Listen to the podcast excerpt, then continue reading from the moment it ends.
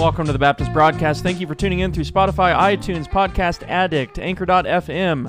If you're watching on YouTube, please click the subscribe button. Don't forget to click the bell for continued notifications. Thank you for tuning in. I don't want this to be a very long episode, though, you know, whenever I say that, usually I end up going for about forty minutes, but hopefully we'll avoid that today.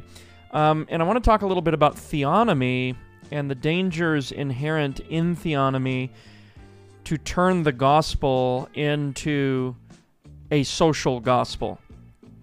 And it's particularly when uh, theonomy is um, appended to something like uh, post-millennial eschatology that this danger becomes uh, especially um, clear, and I think it's it's one we all need to be aware of. And I don't mean this in any way to say that, you know, if you're a theonomist, that you're automatically wrong because this this danger exists. I don't want to I don't want to overstate my case, but um, but I do think that it is it is a danger that that exists. It lurks, uh, and and what I see, and this is anecdotal, but but what I see is that in a lot of uh, theonomic post-millennial circles, there is a confusion of law and gospel, which is the common thread that runs between, you know, someone like James Cone, his social gospel, and the more modern uh, take on uh, theonomic reconstruction.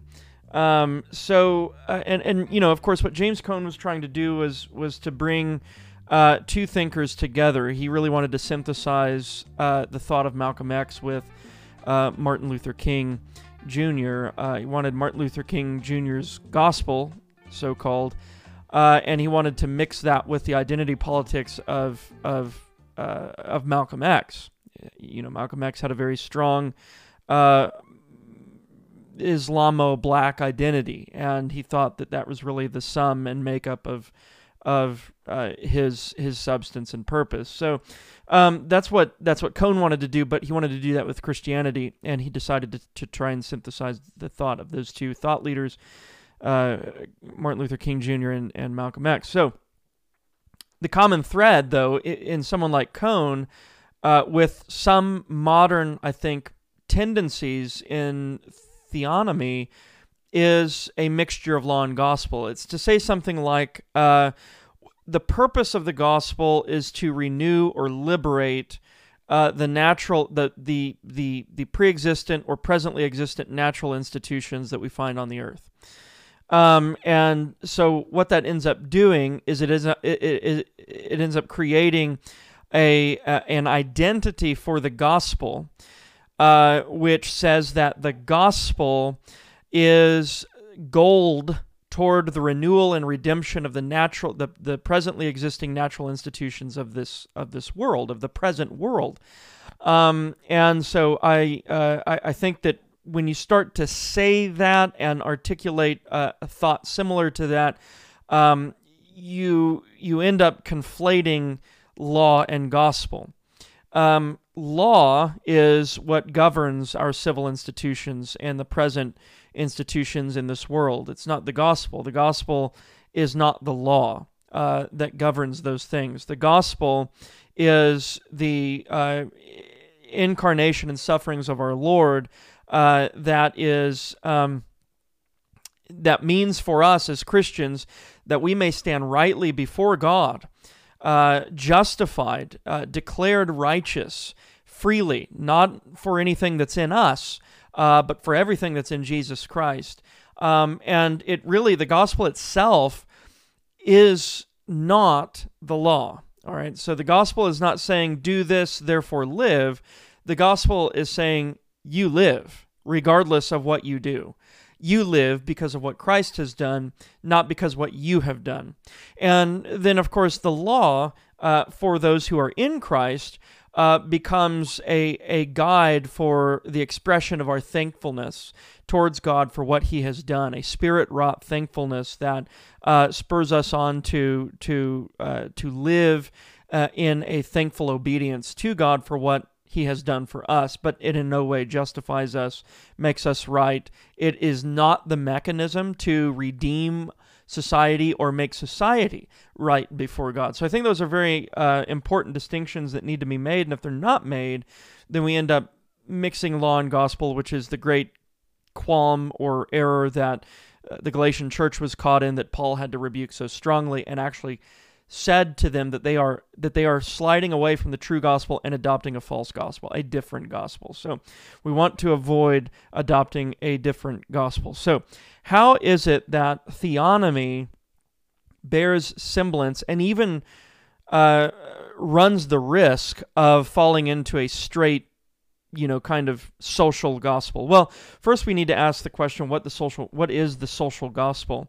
And uh, the social gospel uh, occurs whenever, uh, whenever um, something, you know, some goal for political or societal change is identified as the true gospel, but really it's just a, a labor or a mission, the end or the goal of which is societal change through the imposition of like equitable laws by means, largely by means of civil politics. The political institutions that we have in place today is largely seen as the means of kind of getting these laws into position such that we uh, then create a society conducive Uh, to, in the case of Christian Reconstruction theonomy, uh, a society conducive to uh, to churchly life, uh, a society conducive to Christian, particularly Christian life. But taken by itself, I don't think that, and, and this becomes apparent when you hear theonomists talk, and it's true about the social gospel movement as well, that there's nothing in their words which are designed to encourage social change. There's nothing distinctly Christian in those terms, usually. Uh, it's usually Christianity, distinctly distinctly Christian things that are appended to their mission to change society. But if you're just looking at the the goal to change society, usually you don't have the gospel uh, that that is uh, the the immediate change agent for that. Really what you have is an emphasis on biblical law. Uh, I'll give you an example. Take something like um, uh, Gary North's Tools of Dominion. In Gary North's Tools of Dominion, what he says, and this is very early on in the volume, he says this: "What must be understood from the very beginning is the following theonomic principle of biblical interpretation. It was with the death, resurrection, and ascension of Jesus Christ to the right hand of God in heaven," the gospel, right? That is the gospel. It is. It was with the death, resurrection, and ascension of Jesus Christ to the right hand of God in heaven that the entire world was placed historically under the full requirements of biblical law." So it's it's through the gospel, what we uh, what we usually assume is the form and substance of the gospel, that the world is now subjected to the requirements of biblical law. Now, of course, we ask the question, what is biblical law? What are you talking about? And he goes on, he says, "For the from the creation, God placed the work of the law in the hearts of all men," Romans two, fourteen through fifteen. "God later made a covenant with Noah, and this covenant necessarily involved law as a tool of dominion," Genesis nine, one through seventeen. "He made a covenant with Israel, and he gave laws to Israel that all nations would recognize as being holy and just," Deuteronomy four, five through eight. And then he says this: "But it was with the death, resurrection, and ascension of Jesus Christ that biblical law burst the old covenant wineskin of national Israel." In other words, it, it, it burst forth beyond the bounds of national political Israel and flowed judicially, he says, across all nations. So the judicial law that Israel was beholden to under the old covenant, now with the new covenant, um, is, is international. It's global. And he goes on, he says, "It was not the ministry of Moses that accomplished this. It was the ministry of Jesus Christ." So you actually have a recapitulation of the covenant of works in the Mosaic covenant shoved, smuggled into the new covenant that, that now uh, doesn't just have to do with national political Israel, but uh, is global, is international, such that national political Israel becomes the foil or the template or the pattern for the world.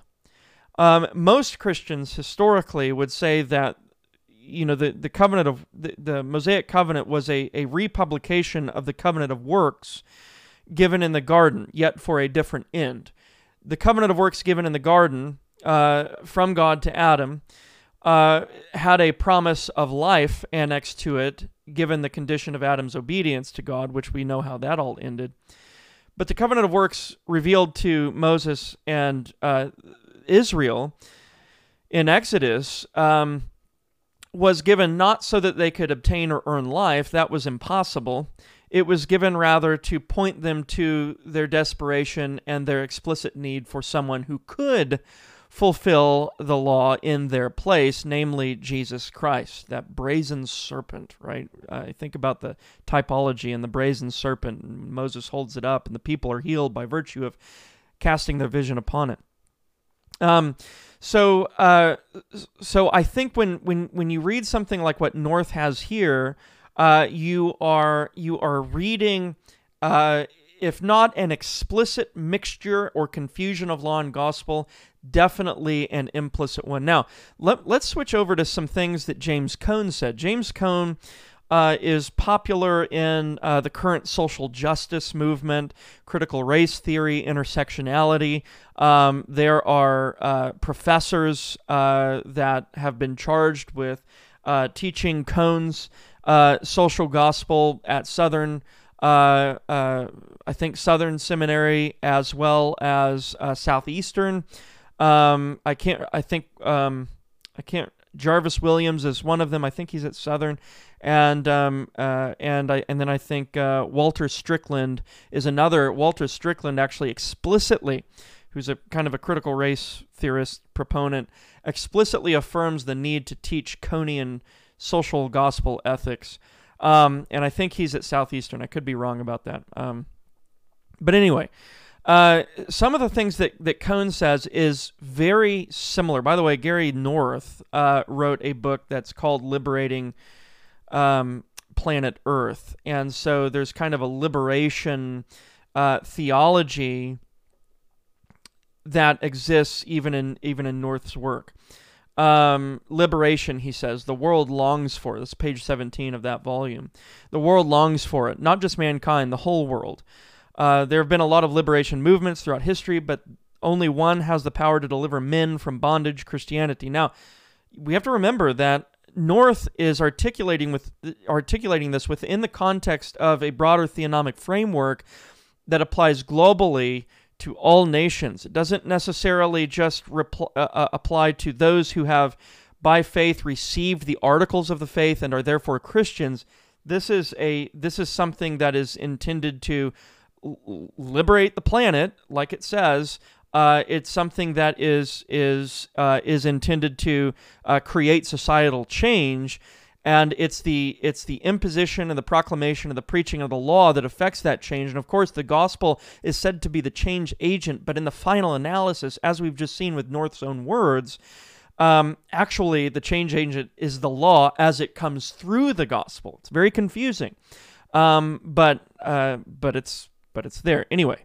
Some things that um, uh, that James Cone says. Um, Sticking with the theme of liberation, The Cross and the Lynching Tree, a very famous volume by James Cone, page one fifty-five in that book, he says, the Christian gospel is God's message of liberation in an unredeemed and tortured world. Now, interestingly enough, James Cone conceives, conceives as policy change and legislation as a means for affecting this liberation. And I think North wouldn't be too far off from that, that legislation, the wind behind the sails of the legislation for both Cone and Gary North would be the gospel, right? But in the final analysis, it's the legislation that that acts as the change agent, change agent for society at large. Um, uh, other things that uh, that Cone says: uh, Black Theology and Black Power, a book, uh, pages sixty-four through sixty-five. He says, "In Jesus is embodied God's kingdom, in which men are liberated." Now, let's read. Let's go back to North's words, right? So so James Cone says, in Jesus is embodied God's kingdom in which men are liberated. James Cone says, or, or Gary, excuse me, Gary North says, but it was with the death, resurrection, and ascension of Jesus Christ that biblical law burst the old covenant wineskin of national Israel and flowed judicially across all nations, right? And of course, this biblical law is the liberating change, change agent for society. Cone is saying something very similar in Black Theology and Black Power. Cone goes on, he says, he is, as Paul says, the new Adam who has done for man what man could not do for himself. Again, this didn't come through Moses. This came from Jesus, as North says. His death and resurrection, Cone says, mean that the decisive battle has been fought and won, and man no longer has to be a slave to principalities and powers.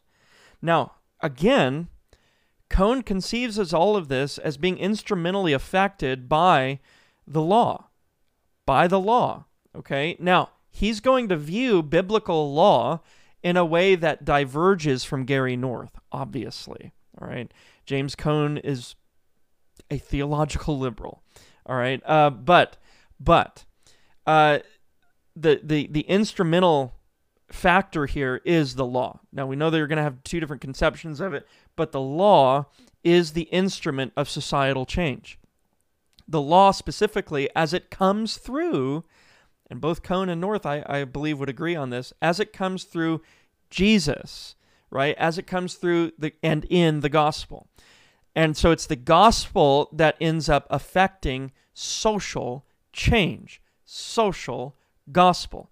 That's how I think theonomy and the social gospel can actually get on the same page. If those of you, my brethren, I'm not... I'm not trying to dig you guys. I'm just trying to give you something to think about and be be cautious of. Those of you who hold to that position, you need to be careful about that, I think. Um, and we all have things that we need to be careful about in all of our in all of our theologies, right? Uh, um, so, for example, all of us are Christians. All of us believe in the gospel of free grace. Well, we have to be careful that in our affirmation of the gospel of free grace that we don't fall into some kind of antinomianism. And so, so don't take this caution as a slight to you personally uh, or your position. I don't want to come off as if I'm trying to dig my heels into your sides. I'm just I'm just saying that I think this is something that that you need to have your finger on. It's something that should be on your radar as a uh, as a potential danger. Um, one other thing I would like to do is. Um, Uh, I, I don't know if I want to do it or not. It's a little bit beyond the scope of, of the video here and what I had t- intended to do. It sounded good at the time, but I think it's too broad. Oh, what the heck. We'll do it anyway. So, again, I don't have it pulled up here on the screen. Um, but if you if you go in your Bibles to First Corinthians chapter nine, I think Paul actually takes a... a um, judicial law from uh, Deuteronomy twenty-five, and he applies it. Now, he doesn't apply it to, uh, he doesn't apply it in a theonomic way. He applies it to the church and to the faithful, uh, and he applies it specifically within the context of uh, of the preaching of the gospel and the life of the church, the practical living of Christians.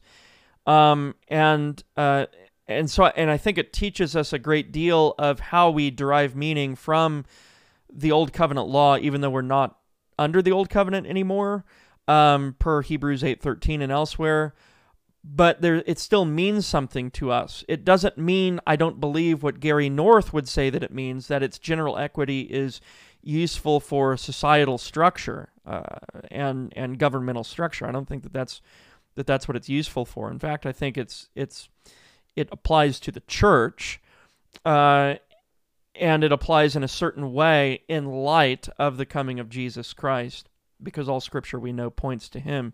So if you look at First Corinthians nine, beginning in uh, verse eight, uh, well, actually beginning in verse three, uh, we read, "My defense to those who examine me is this, do we have no right to eat and drink? Do we have no right to take along a believing wife, as do also the other apostles, the brothers of the Lord and Cephas?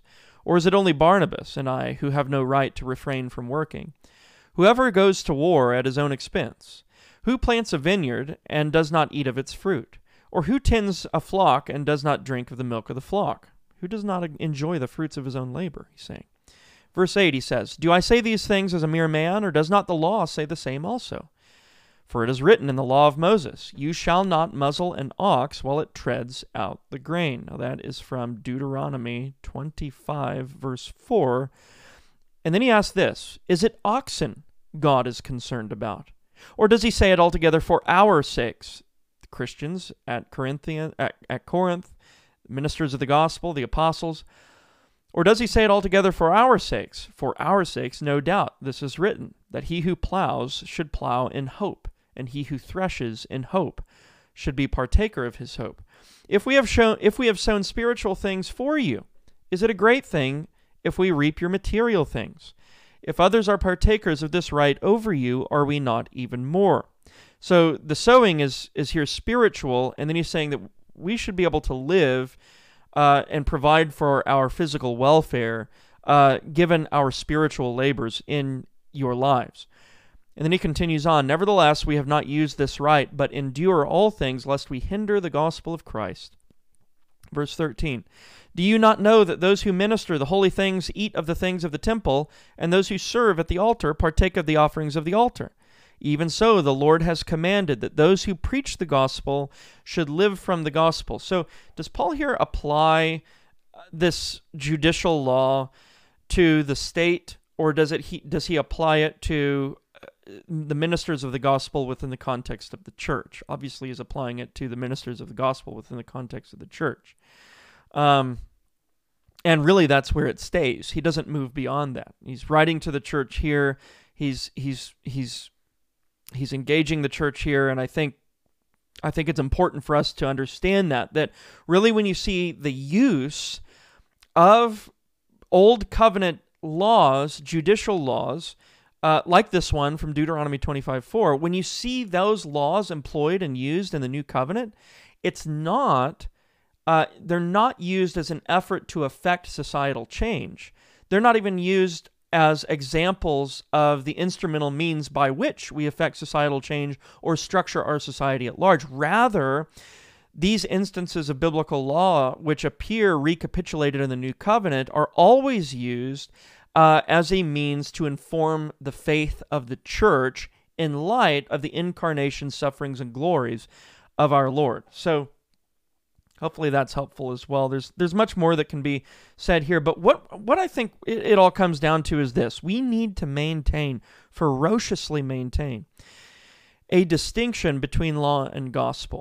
What is the gospel? It's not the law. The gospel is the free grace of God, given to the people of God for the redemption of the people of God in the Lord Jesus Christ. The law is the is the is what informs our obedience, and there are three uses of the law. Right? Uh, there is the condemnatory use. We look at the law and we realize that we fall short of the law and thus are condemned by God for our sin. Uh, so the law condemns us; it has no power to redeem us.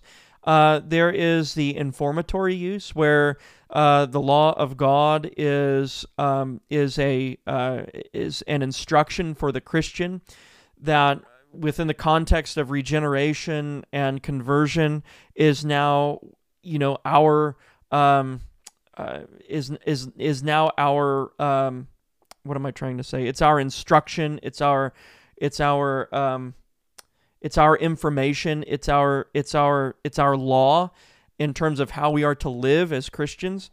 Um, but again, that don't, that applies to Christians specifically. And then there's a third use of the law, and it applies to society, but it imply it, it, it applies to society in terms of natural law, not in terms of specially revealed positive laws that existed under the Old Covenant and were for the Old Covenant people of God alone. And so when we're looking at the three uses of the law, uh, usually what that refers to is it refers to the natural or the moral law of God. Um, it condemns us, uh, it shows us how to live, and it is uh, it is a law that uh, society at large is responsible to because it's the natural law. Um, but it's important that we don't confuse uh, the second use with the third use. Um, we can't confuse the second use with the third use because society is not being redeemed through its application of the natural law. Uh, governments are not being redeemed, and their pe- their subjects are not being redeemed through the application of the natural law, right?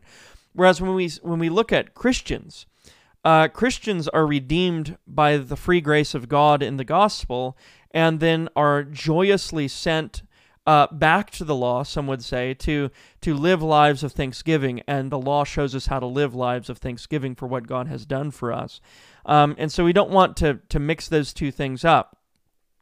And a lot of times what you'll hear, uh, I think, well-intending theonomists, you'll hear well-intending theonomists say, well, society is obviously not going to keep the law of God uh, unless they have been changed by the gospel. True enough. I mean, if you have a whole society that has been changed by the gospel of God's grace, well, then that society is going to look very different.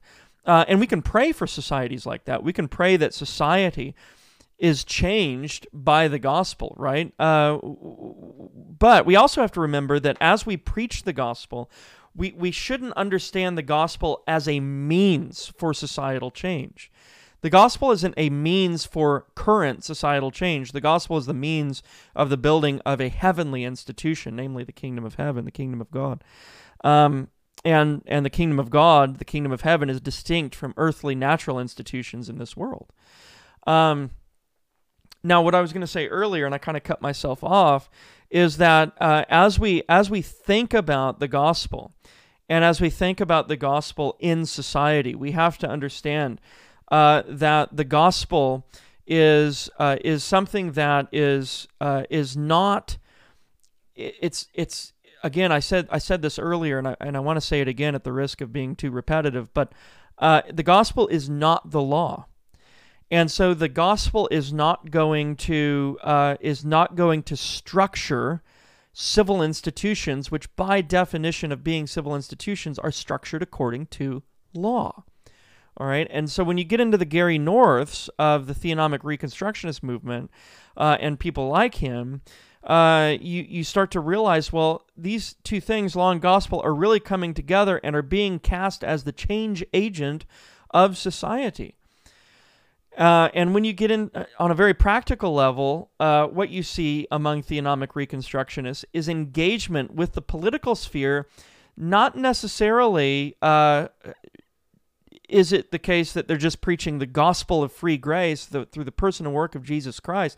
It's more or less saying the Bible says this, this is how we ought to order things, therefore society ought to be shaped this way because God's word says it. Well, that's still just a preaching of the law uh, to society, and uh, and that's not the gospel, right? And and again, that happens at a very practical level. I know theoretically, the theonomist wants to say, well, it's the gospel that changes society, but but practically, what often we see is that it's a preaching of the uh, of the law from the scriptures that is expected to change the political landscape, and the law has no power to change anything. So.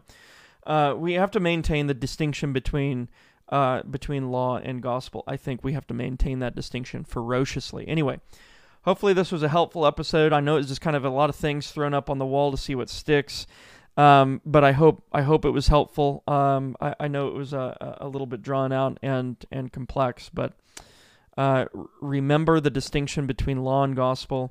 Remember that there is a danger among theonomic reconstructionists to slip into a social gospel. And here's here's what I was going to say earlier, but I forgot.